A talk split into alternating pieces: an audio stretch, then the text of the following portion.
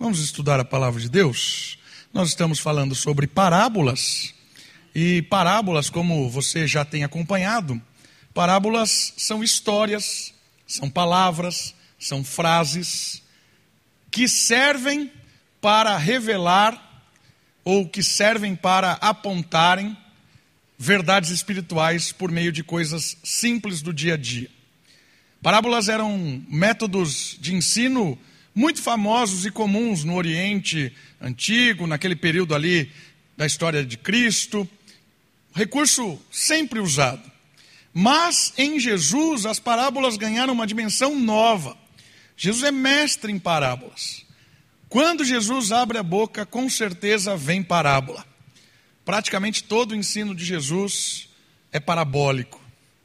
E essas parábolas revelam verdades sobre o reino de Deus, verdades sobre salvação, verdades sobre princípios do que é bom, do que é santo, do que é correto, e sempre usando coisas do cotidiano, coisas do dia a dia, coisas que faziam parte ali do convívio. Isso são parábolas, pedras de toque. Tocamos nas parábolas e enxergamos coisas espirituais.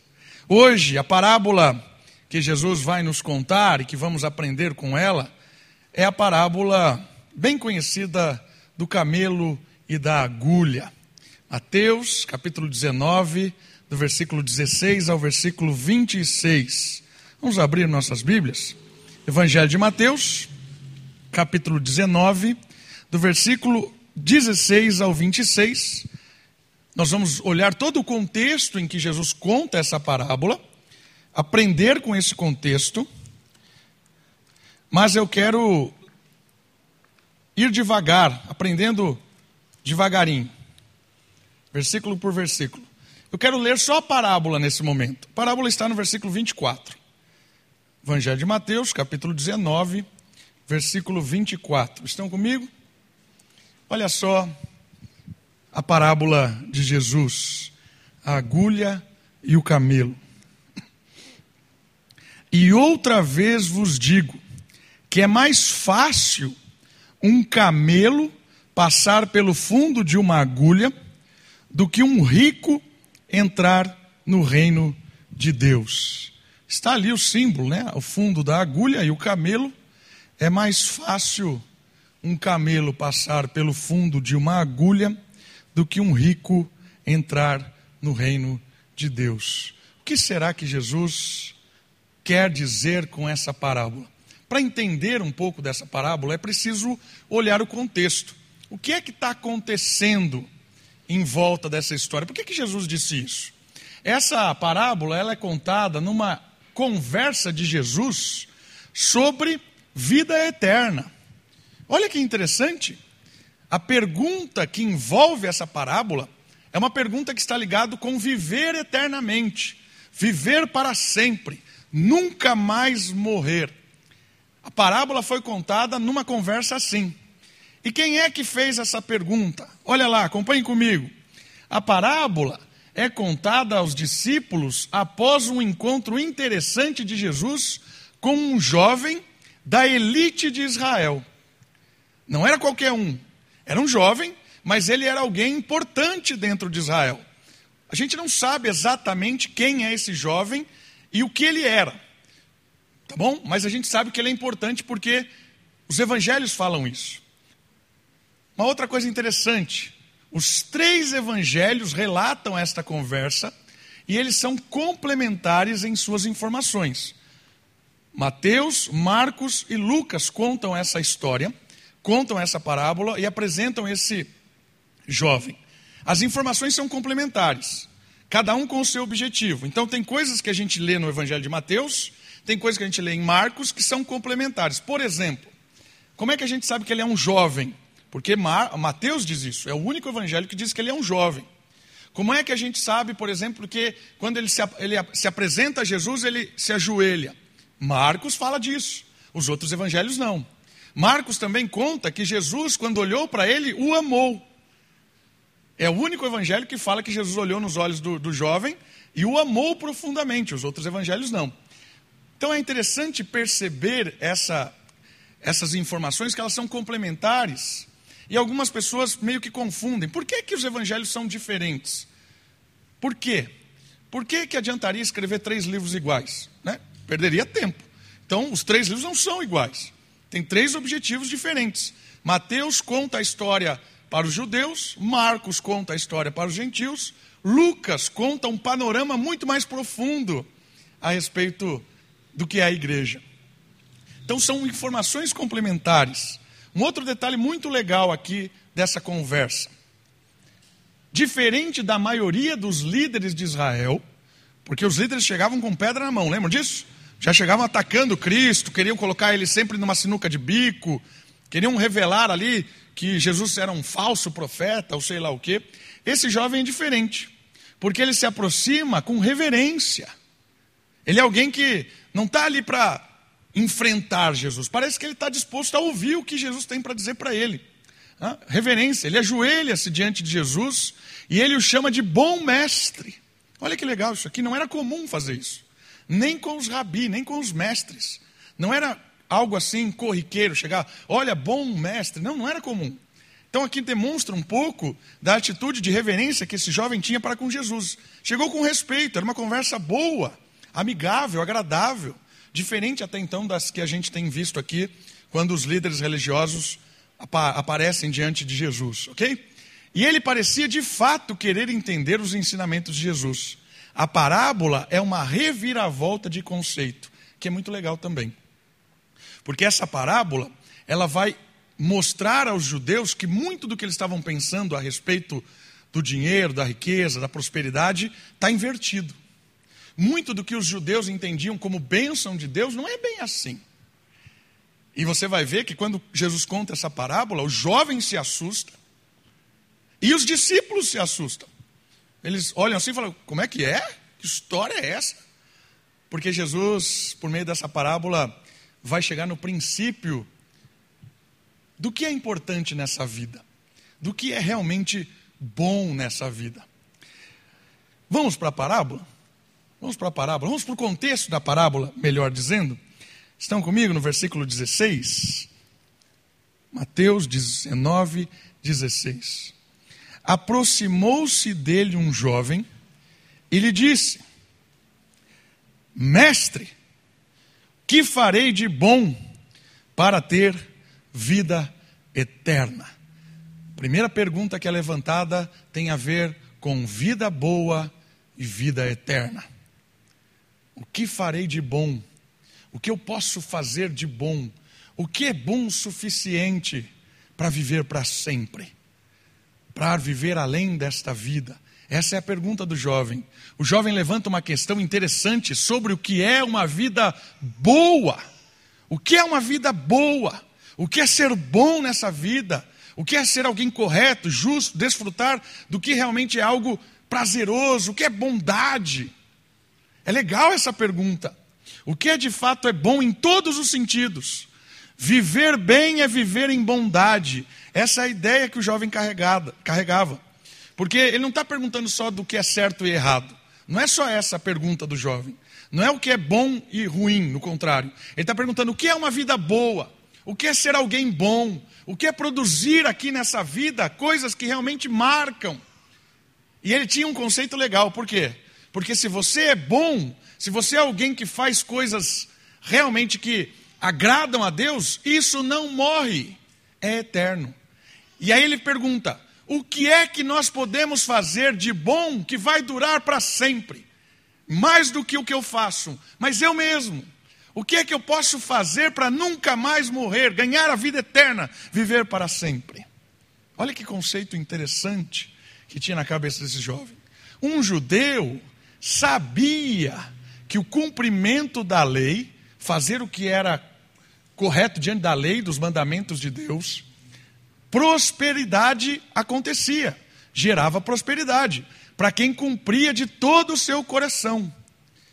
Ou seja, se ele olha para a aliança, aliança lá sinaítica, do Sinai, dos Dez Mandamentos, Deuteronômio 29, Deuteronômio 18, Deuteronômio 28, tem ali todo um contexto. Tem uma aliança ali. E essa aliança dizia o seguinte: se você é obediente aos mandamentos, aos estatutos, a lei de Deus, se você realmente de todo o coração serve a Deus, você vai produzir coisas boas, justas. E esse mandamento é muito legal, porque ele diz assim: isso vai produzir em Israel paz, prosperidade e permanência na terra. Três P's: paz, prosperidade e permanência. Se Israel for alguém que cumpre os mandamentos, segundo a aliança deuteronômica, a aliança ali do Sinai, você ficará na terra, prosperará e terá paz. Então o judeu sabia disso. Quem é obediente à lei de Deus produz bondade, e essa bondade gera para Israel permanência, paz, prosperidade. Mas ele sabia algo mais profundo até. Ele sabia, olhando a história de Adão, que se Adão fosse obediente à lei de Deus, e a única lei que existia naquele momento era creia, não coma do fruto, creia, seja obediente, creia no que eu estou dizendo, se você comer, você morrerá. Era a única lei que existia, porque todas as outras coisas funcionavam. Se tudo funciona, precisa de lei. Está tudo funcionando. A lei era, a própria existência era a lei. A única disfusão, disfusão da lei, né, que desconfiguraria a lei, era a desobediência. Adão sabia que se ele obedecesse à lei de Deus, o que aconteceria com ele? Viveria eternamente. Se Adão não desobedecesse, cumprisse a lei de Deus, ele viveria eternamente. E o oposto também era verdade. Descumpriu a lei, você morre, os seus representantes morrem, todo mundo morre. A morte surge na desobediência à lei. Por isso que se alguém cumpre a lei de Deus completamente, é obediente de todo o coração, essa pessoa vive eternamente, porque a vida é resultado da fé e da obediência. O judeu sabia disso. Então, quando ele cumpria a lei, ele percebia que ele vivia melhor, que ele tinha uma vida boa, que ele prosperava. Então, ele olhava para a vida dele, o jovem aqui, eu tenho bom, tenho boa grana, eu sou, eu sou aqui, né, o texto chama ele até de rico, tinha bens. Então ele olhava e falava assim para a vida dele: eu estou obedecendo a lei, eu estou com bolso cheio, estou melhor aí que esses miseráveis. Então isso é sinal de que eu estou assim com Deus. Estou ligadinho em Deus. Obedeço a lei, sou bonzinho, cumpro os mandamentos. E aqui não estou fazendo de pejorativo, não, estou falando sério. Estou certo. E ele tinha essa sensação: olha como eu sou próspero. Deus me deu uma casa, um carro, um filho, meu, minha, minha, minha, meus filhos estão na escola, tenho plano de saúde, Estou de bem com Deus, Deus está me abençoando, show de bola. Olha a conclusão. Não é ilógica, porque ele olha para a aliança deuteronômica, que dizia exatamente isso. E aí ele chega para Jesus, eu acredito que ele esperava que Jesus ia dizer um negócio para ele assim: cara, você está no caminho certo, você vai herdar a vida eterna. Por isso, ele coloca a vida dele em xeque. Eu quero que Jesus analise a minha vida e diga: você herdará a vida eterna, viverá para sempre, porque está cumprindo toda a lei de Deus. Mas olha só o que acontece, versículo 17. Ele lhe respondeu: Por que me pergunta sobre o que é bom? Olha que pergunta interessante, aqui é uma pergunta retórica. Por que, que você está me perguntando o que é bom? É como se Jesus estivesse dizendo assim: o que, que eu tenho com isso? O que, que eu tenho com isso de dizer o que é bom? o que é a vida boa, correta. Mas aí Jesus vai dar um, um, um ensinamento muito legal. Somente um é bom, mas se queres entrar na vida, obedece aos mandamentos. Jesus confirmou o que ele estava pensando. Olha lá, falando ainda de, de vida boa e vida eterna. O que, que acontece nessa resposta de Jesus? Presta atenção. Jesus responde com uma, uma, uma pergunta retórica. Por que eu saberia o que é bom? Somente um é bom. O que, Jesus está dizendo aí? Que o jovem estava identificando ele com o próprio Deus. Porque só um determina o que é bom. Só um sabe o que é bom.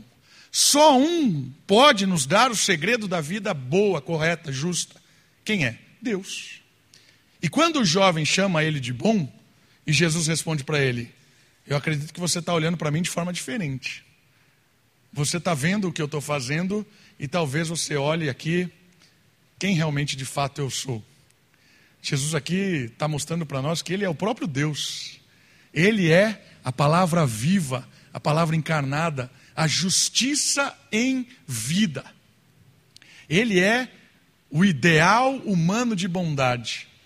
E aí Jesus responde para ele uma coisa muito legal. Jesus aponta o caminho da vida boa, que resulta em eternidade. Você percebeu isso? Quer viver, quer viver eternamente? Quer entrar na vida eterna? O que, que Jesus responde para ele? Obedece os mandamentos. Não mudou a regra. A regra é a mesma. Desde Adão. Como é que Adão ganharia a vida eterna? Cumprindo a lei. Cumpre a lei de Deus.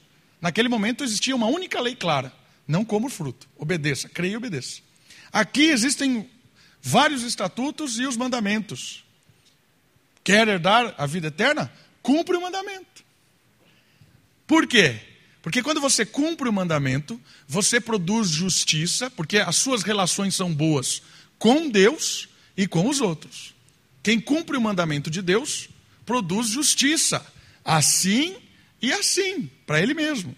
Né? Deus derrama justiça sobre ele. E aí o jovem responde de uma forma bem interessante também. Olha o que o jovem fala. Ele pergunta: Quais Jesus? Quais? E Jesus responde: Não matarás, não adulterarás, não furtarás, não darás falso testemunho, honra teu pai e tua mãe, e amarás o teu próximo como a ti mesmo. O jovem lhe disse: Eu tenho obedecido a tudo isso. O que é que falta ainda? E aí Jesus responde: Se queres ser perfeito, você quer mostrar que você realmente não falta nada, não falta nada, vai, vende tudo o que tens e dá aos pobres, e terás um tesouro no céu, herdará a vida eterna Olha o que Jesus está dizendo para mim. Se você vender tudo, dar aos pobres, eu estou dizendo para você, você ganhou salvação pelo seu próprio mérito. Você vai mostrar para mim que você é capaz de cumprir a lei de Deus em tudo. Jesus está dizendo isso para ele. E depois você vem e me segue. Só faltava isso. E aí o que acontece? Mas ouvindo essas palavras, o jovem retirou-se triste, porque possuía muitos bens. Nessa parte da mensagem é muito legal, porque todos nós temos adversários. O que Jesus está mostrando para ele, está mostrando para nós aqui também. Todos nós temos adversários, todos nós temos ídolos do coração. É impossível cumprir a lei de Deus. Não porque a lei é ruim, não porque a lei seja algo impossível, no sentido de que Deus colocou critérios inalcançáveis. Deus colocou assim, ó, voe. Não, não tem voe. Deus não mandou a gente voar, porque a gente não consegue voar. Todos os critérios que Deus adotou para a sua lei são coisas que nós podemos fazer. Mas por que, que nós não podemos fazer? Por que, que nós não conseguimos fazer? Porque existe o endurecimento do nosso coração a culpa do pecado que nós nascemos com ela. Nós já nascemos com a culpa do pecado, desfigurados, nós somos depravados desde que nascemos, inclinados ao mal. Quando Deus institui os dez mandamentos, é para refrear o mal, para conter o mal, porque estava trágico. O texto de Romanos diz isso. De Adão até a lei, a morte imperou. Aí veio a lei que deu um refrear na morte. Vamos segurar essa morte produzindo coisas justas, boas. A lei produzia coisas boas, fazendo o que era a lei, produzia coisas boas e abençoava o povo. Mas esse jovem e muitos fariseus perderam o foco, porque eles realmente acreditavam que eles eram bons. Eles realmente acreditavam que eles cumpriam a lei de forma integral, que eles eram perfeitos, que eles eram dignos de receber vida eterna cumprindo a lei. Eles acreditavam nisso. Mas aqui Jesus dá um golpe nele e dá um golpe em nós. Porque nós também acreditamos que podemos agradar a Deus por conta própria. Nós também acreditamos que somos bons. Nós também acreditamos que podemos fazer alguma coisa que conquista a vida eterna. Nós também acreditamos nisso. Nós estamos numa sociedade de meritocracia. Você faz, você ganha. Você trabalha, você é pago. Você faz, você retribui. É de retribuição. Mas a Bíblia não trabalha assim. Por quê? Porque se Deus fosse dar o que nós merecíamos, era inferno. Porque não tem ninguém nesse mundo depois de Adão. Depois que Adão pecou, todo mundo nasce merecedor do inferno. Porque não existe justiça própria. O pecado nos contaminou. É impossível cumprir os mandamentos de Deus. Não por causa dos mandamentos, por causa de nós mesmos.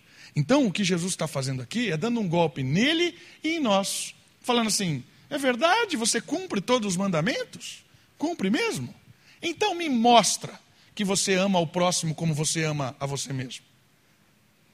Porque amar a si mesmo todo mundo está vendo. Você tem grana, tem uma casa boa, sustenta aí todo mundo, é elite de Israel. Agora mostra que você ama o próximo como você ama a ti mesmo. Mostra aí. E aí ele cai por si, porque ele percebeu quem era o adversário dele ali. E todos nós temos adversários. O texto não está falando só de dinheiro. O texto está falando de quem é que nos impede, o que é que nos segura para ter um, uma vida plena com Deus. Às vezes é uma pessoa, às vezes é um filho, às vezes é um neto, às vezes é uma profissão, às vezes é um amor assim que a gente se encanta a gente não abre mão. Tudo gira em torno dessa situação que a gente cria. Por isso que essa parábola vai dar um golpe em todos os ídolos. Olha só que interessante. Quer ser perfeito? Jesus disse para ele. Quer acertar mesmo? Agora eu vou mostrar para você qual é a realidade da história. Né? Quer libertar-se de verdade e experimentar a bondade eterna? Você quer mesmo? Quer mesmo? Muito bem. Ataque o seu inimigo. Mostra para mim que você pode atacar o seu inimigo. E ali, no caso, era o amar as posses. Né? Como o próprio Novo Testamento diz, o problema não é o dinheiro, o problema é o amor ao dinheiro. E aqui, demonstração clara de que aqui havia um servo de Mamon, né? como diz Mateus capítulo 6. Ou você serve a Deus, ou você serve a Mamon. Ou você serve ao Criador, ou ao dinheiro. Atacou o ídolo. Né? Para de apenas desejar ser crente e vire crente de verdade. É isso que Jesus está dizendo para ele. Pare de desejar e viva de verdade. E aí tem uma questão muito legal. Não olhe para trás como fez a mulher de Ló. Aqui já começa a pegar antes da parábola, porque começa a, a, a fazer com que a gente sonde o nosso coração. Porque Jesus faz um convite para todos nós. Você quer experimentar o que é bom de verdade? E ele está mostrando para nós: o bom de verdade não está em você. Não está em você. O bom de verdade está em mim.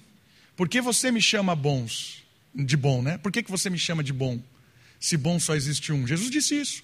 Eu sou o que é bom. Então, você quer realmente experimentar o que é bom?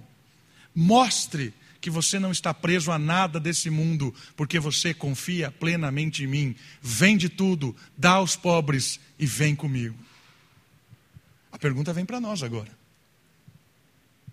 Às vezes nós temos o desejo de seguir a Jesus, eu gosto de Jesus, eu gosto de ouvir sobre Jesus, eu gosto de estar com o povo de Deus. Como é bom ouvir as palavras de Jesus. Mas você quer realmente ser crente? Você quer experimentar do amor de verdade? Você quer realmente ser impactado pelo que é bom e essa bondade que causa eternidade porque não tem nada em nós como bom, a bondade vem do próprio Cristo. Você quer? Precisa dar um golpe no ídolo. Precisa dar um golpe naquilo que nos amarra de servir a Deus, de confiar em Deus. Irmãos, muitas vezes nós somos iludidos como esse jovem era iludido. A gente mede a bondade de Deus pelas coisas que nós ganhamos de Deus, como se Deus fosse o Papai Noel ou o gênio da lâmpada. Olha como Deus é bom comigo, eu só posso estar sendo bom com Deus, porque Ele está me exaltando nesse mundo. Tenho coisas boas, não me falta nada, estou bem empregado, graças a Deus. Eu meço a bondade de Deus, eu meço a minha bondade, eu meço a minha maturidade espiritual pelo que eu tenho. Eu sou igual o jovem. E aqui não sou, estou falando de posses, eu estou falando de sonhos. Passei na faculdade, Deus, eu, ali no meu coração, ah, Deus, Deus, só pode Deus estar se agradando de mim. Eu só passei na faculdade por isso. Ah, curou meu filho que estava doente. Ah, eu devo ter um pacto de amor com Deus. É por isso que ele curou. A gente mede as coisas boas dessa vida pela que a gente acha que tem, entende? Que doideira é essa? E Jesus está dizendo para esse jovem aqui: tudo que você acha que é bênção de Deus, na verdade, é a sua escravidão, é a sua morte. O que você acha que é presente de Deus, é presente do inferno. Por isso, Jesus chega para nós e fala hoje: o que é que está te impedindo de amar a Deus de verdade? O que é que está te impedindo de ter uma vida boa, nova, renovada com Jesus. O que é? Porque a gente é cheio de desculpa, cheio. Ah, não posso me envolver porque meu trabalho, não sei o quê, porque agora meu filho não sei o que lá, porque não sei o que tem que fazer, ah, minhas atividades. Que você acha que é bênção, talvez seja presente da morte. Olha essa frase que interessante. Um ídolo afogado no coração pode arruinar uma alma para sempre. Um ídolo afundado no coração pode arruinar uma alma para sempre. Queridos, às vezes nós damos desculpas para os ídolos, dizendo que é bênção de Deus. Mas esses ídolos só nos fazem dar desculpas, só nos fazem nos envolver com esse mundo Cada vez mais esse mundo rouba o meu tempo, rouba meu, meus filhos, rouba o meu dinheiro, rouba tudo que eu tenho, e eu acho que isso é bênção de Deus. Eu estou escravo do mundo, achando que sou próspero em tempo, em sabedoria, em prazer, mas na verdade eu estou afogado num ídolo que está me levando para o inferno. Era o caso do jovem aqui. Ele olhava para ele e dizia assim: Eu vou na igreja eu não minto, eu não roubo, eu amo meu pai e minha mãe, eu não furto. Faço tudo isso. E Jesus disse para ele: Você faz, é verdade. Você faz mesmo. É, vou na igreja todo domingo, dou o dízimo, né, não falo mal de ninguém, né, não, não, não roubo ninguém. Nossa, você faz mesmo. E o que é que me falta então? Né? E aí eu olho para as coisas que eu tenho, nossa, eu tenho tudo. Eu acho que Deus está me abençoando porque eu sou legal mesmo. Tudo isso eu estou fazendo, Deus está me dando tudo. O que me falta?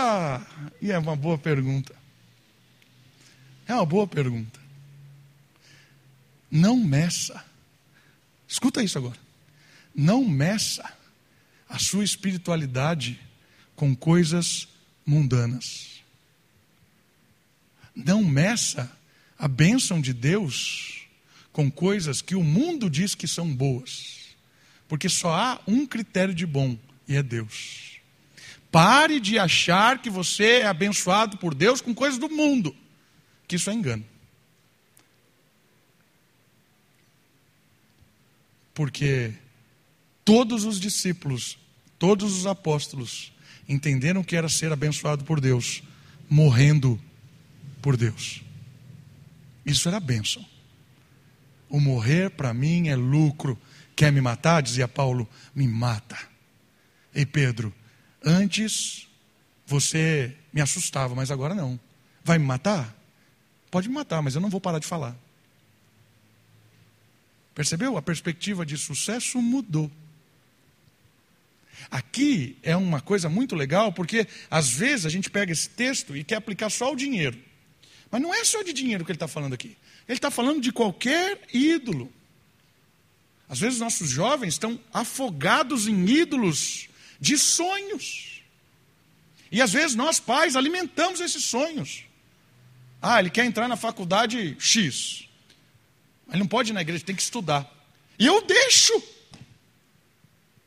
Vai lá, tem, não, agora tem que abrir mão do mundo. Agora vai ficar lá 24 horas, 7 dias por semana, se, a, estudando para entrar na faculdade X e aí ser o. Eu estou matando o cara. E achando que é bênção de Deus. Olha que loucura. Percebe? Por isso que o texto não está falando só de dinheiro. O texto está falando de ídolo. O texto está falando de ídolo. E o ídolo pode ser uma faculdade, pode ser uma pessoa, um namorado, uma namorada. O ídolo pode ser qualquer coisa. E hoje está na moda o ídolo ser feliz. O ídolo da moda é a felicidade. Se você quer ser feliz a todo preço, eu quero dizer para você que você está indo a passos largos para o inferno.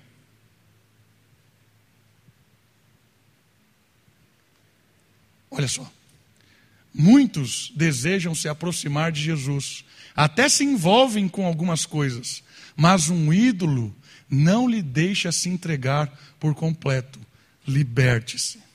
Jesus está dizendo para nós hoje: deixa o que te escraviza, o que rouba o seu tempo, o que está afligindo a sua mente, a sua colocando ansiedade no seu coração, está dizendo: deixa entrega a Cristo, liberta-se e segue-me para experimentar do que é bom, para ter uma vida boa de verdade, para não ser escravo de nada, só de Deus.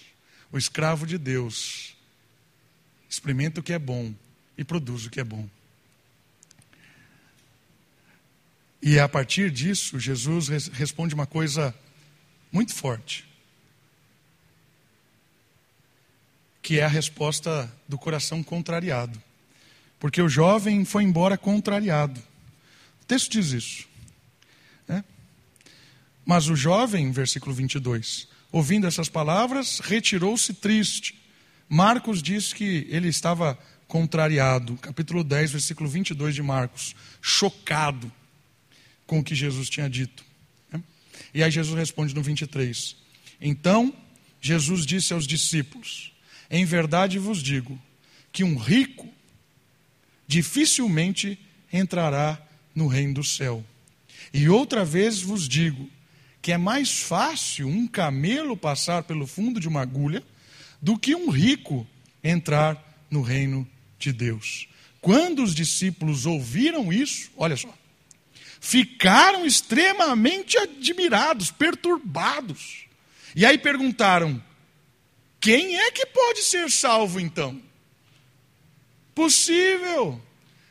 É impossível. Chegaram à conclusão clara: é impossível. Porque eles estavam entendendo que a salvação dependia de alguma coisa que nós podemos produzir. A salvação não está ligada com o que nós fazemos e nem com o que nós temos. A salvação está ligada com quem é bom.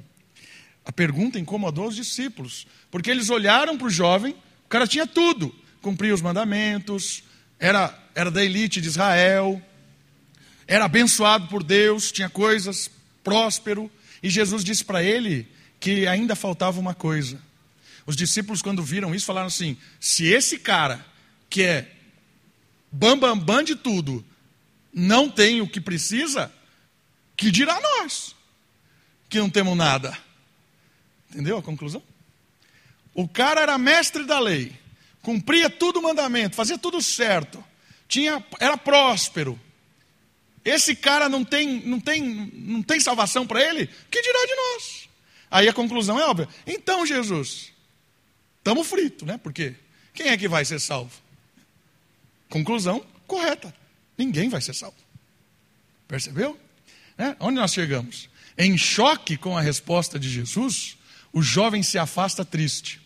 Mas não é só ele que se assusta, pois os discípulos, ao ouvirem o comentário de Jesus e a sua parábola, também se espantam.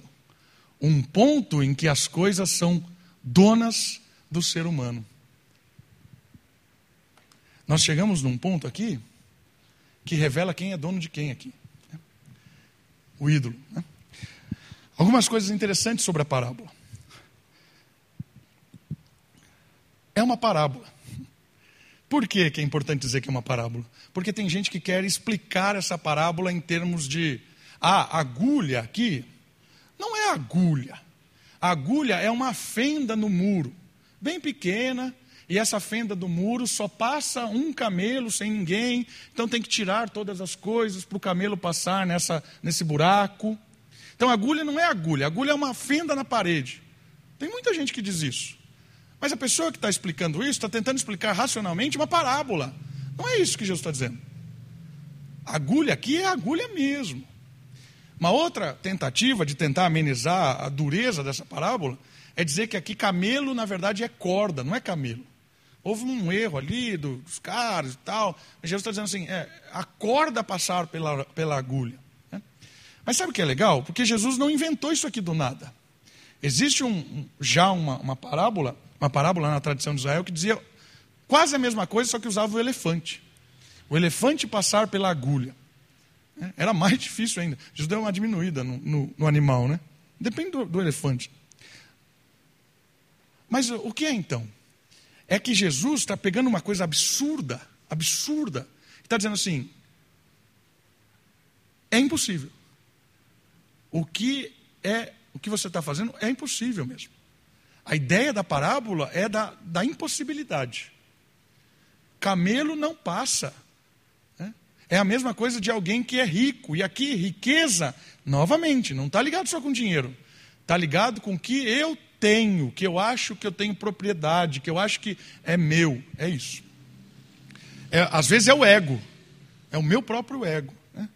Uma coisa muito importante de frisar, nos contextos aqui da época, nós aqui, qualquer um que está dentro dessa igreja hoje, seria considerado rico. Ninguém aqui é pobre. Né? Porque a gente tem a tendência de achar que a gente é pobre. Não, ninguém aqui é pobre. A pobreza aqui era miséria mesmo. Talvez todos nós aqui, sem exceção, tenham uma vida melhor que esse jovem aqui. Qualquer um aqui dentro, sem exceção, tenha uma vida melhor que esse jovem. Portanto, o rico aqui é todos nós. Nós não somos o pobre da história, nós somos o rico. Todos nós. A nossa condição aqui, ó, por mais humilde que você seja, por mais simples que você seja, a sua vida é melhor do que a desse jovem, em contexto de qualidade de vida. Isso é muito legal de perceber. Porque às vezes a gente foge, né? A gente se associa sempre com os personagens bonzinhos da Bíblia. O rico é, eu sou pobre, não tenho dinheiro. Não é não, você é o rico da parábola, eu sou o rico da parábola. Né? Então é impossível, é impossível, é impossível. Ninguém pode se salvar. E o versículo 26, fechando, explica algo extraordinário. Fixando neles o olhar, Jesus respondeu: Isso é impossível para o ser humano. Conclusão certa: ninguém vai se salvar, ninguém. Mas, para Deus, tudo é possível, inclusive o camelo passar pelo fundo da agulha. Para Deus, tudo é possível. Quem diria que o próprio Deus encarnaria-se como ser humano, sofreria no meu e no seu lugar, seria obediente a toda a lei de Deus, obediente até a morte e morte de cruz, para presentear por meio da fé quem crê. Quem diria que isso aconteceria? É impossível a salvação? Ao homem é, mas ao Deus que se fez homem é possível. Algo inacreditável, irmãos.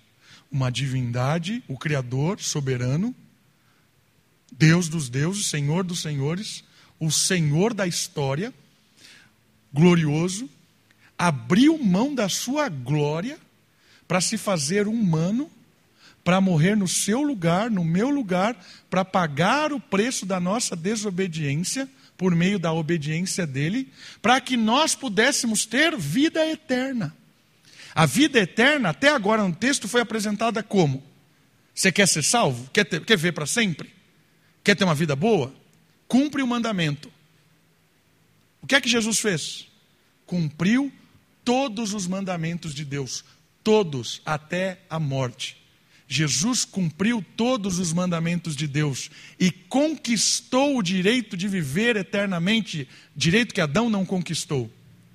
O primeiro Adão conquistou o direito à morte, e todos aqueles que nascem de Adão, todos nós nascemos com a morte selada em nós. Mas Jesus foi obediente até a morte, e a obediência de Jesus trouxe vida e vida eterna. Todos aqueles que estão debaixo desse segundo Adão, por meio da fé, quando você crê nele, entrega a sua vida, abre mão de tudo e coloca no seu coração Cristo, somente Cristo, só Jesus, ele te presenteia por causa da obediência dele, não da sua, por causa da sua fé na obediência dele, ele te presenteia com o direito de viver para sempre.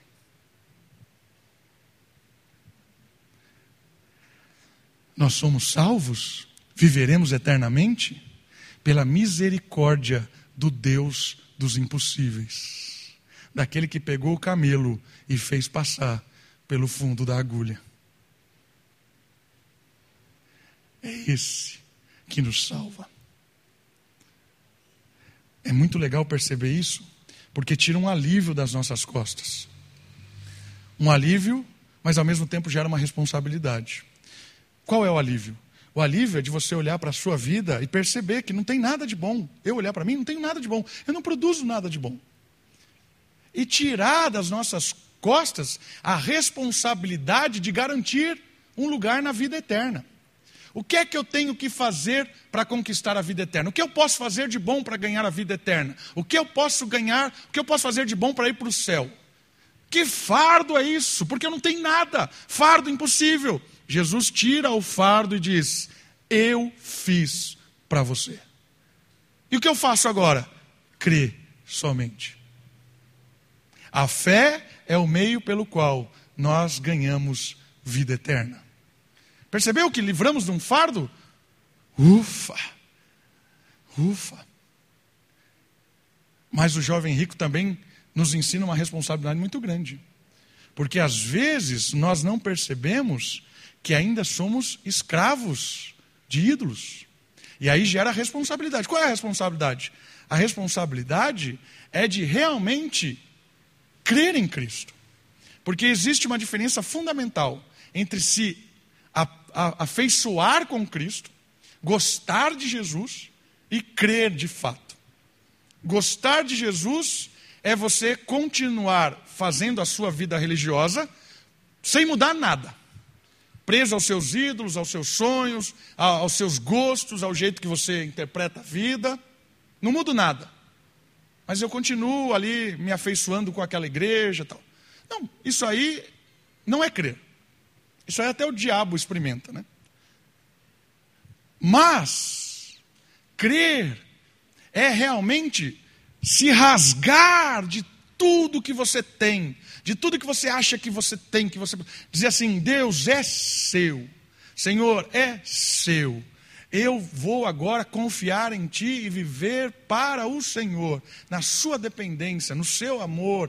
Eu quero experimentar do que é isso me envolver com as suas coisas, me envolver com a, com, a, com a, sua igreja, me envolver com a sua missão, e as coisas deste mundo nos serão acrescentadas por meio da fé. Mateus capítulo 6. Não vos preocupeis com as coisas deste mundo, ame a Deus em primeiro lugar, e todas as coisas vos serão acrescentadas. Inverta Comece a amar a Deus de todo o coração, rasgar os seus ídolos, porque todas as coisas que você precisa vão ser acrescentadas naturalmente. Talvez você fique rico, bênção de Deus. Mas não é porque você buscou ser rico, é porque você buscou amar a Deus. A riqueza veio como uma, uma dádiva na sua mão para que você pegue isso e mostre para as pessoas o que é ser bom, generoso. Jesus sempre alerta em termos de posses, o que você tem que seja bênção para o reino, o que você tem que seja bênção para as pessoas que te rodeiam. E quanto mais você fizer isso, olha que legal, Paulo diz isso em 2 Coríntios capítulo 9. Quanto mais você semear, confiando que aquilo é de Deus, mais semente você vai ter no bolso. Quer ter uma vida próspera de verdade? Confia em Deus pega o que você tem e semeia. Porque a hora que você vê, a sua bolsa está cheio, você jogou todas as sementes e olha para o bolso, está cheio. Porque é generosidade, é amor, é bênção. Sabe por que o mar morto se chama mar morto? Porque ali não tem nenhuma saída de água.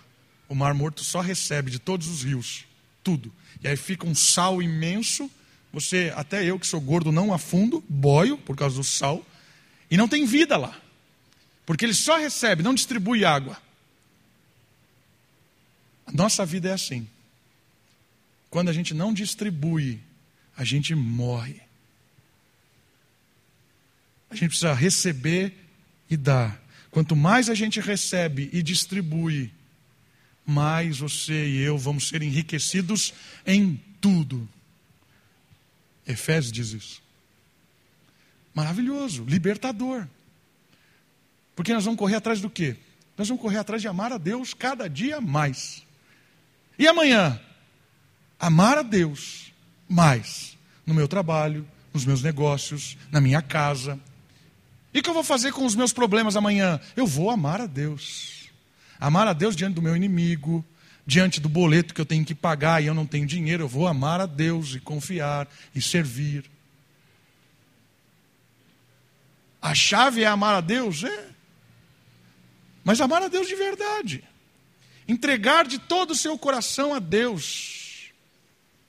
Ele é o Senhor do ouro da prata, da vida e da morte. Ele é o Senhor.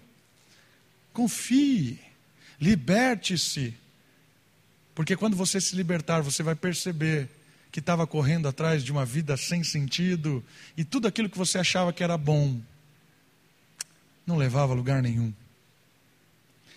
A parábola é libertadora para os discípulos, porque ela muda um conceito, ela aponta a nova aliança. A aliança do Sinai dizia que a paz, a prosperidade e a permanência dependia da obediência. Deuteronômio 29. Mas a nova aliança é diferente. E Jesus já aponta a nova aliança. A nova aliança, a obediência, traz paz, prosperidade e permanência eterna. Ainda que você não tenha nada nessa vida, paz, prosperidade e permanência para sempre. Porque a paz não se mede com nada desse mundo, ela excede todo o entendimento. A prosperidade não se mede com coisas que você possa comprar, a prosperidade se mede com Deus que te dá e você não sabe de onde é. Né? A maior tristeza de um ateu é ser grato e não saber em quem agradecer. Né? Essa é uma frase muito, muito bonita do, do Cheston. Né? E a permanência. O último versículo de 1 Coríntios, capítulo 15. Aqueles que trabalham no Senhor, o seu trabalho nunca é vão, permanece para sempre.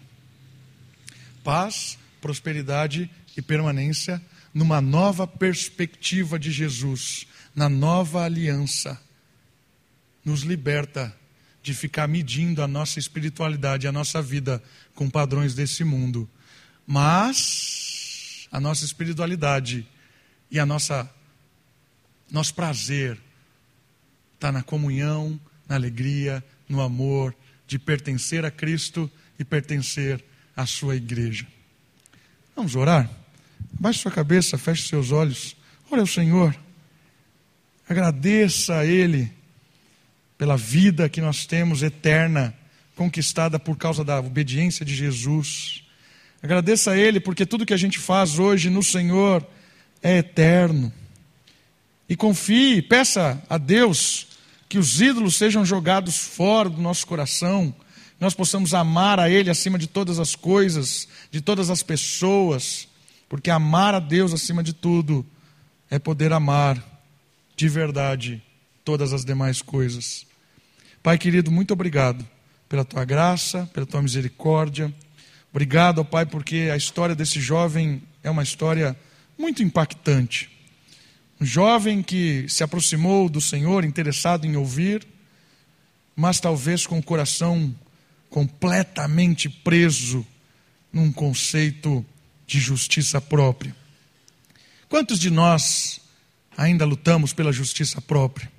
Ó oh Deus, nos liberte de nós mesmos, que a cada dia mais nosso Senhor seja o Senhor, que o nosso coração seja tomado pela tua palavra, pelo amor ao Senhor, que o nosso coração seja rendido ao Senhor todos os dias, nós possamos amar ao Senhor acima de tudo e confiar, como diz a tua palavra em Mateus capítulo 6, não andar ansioso por coisa alguma, porque amar ao Senhor acima de todas as coisas é a certeza de que o Senhor irá cuidar de nós em tudo.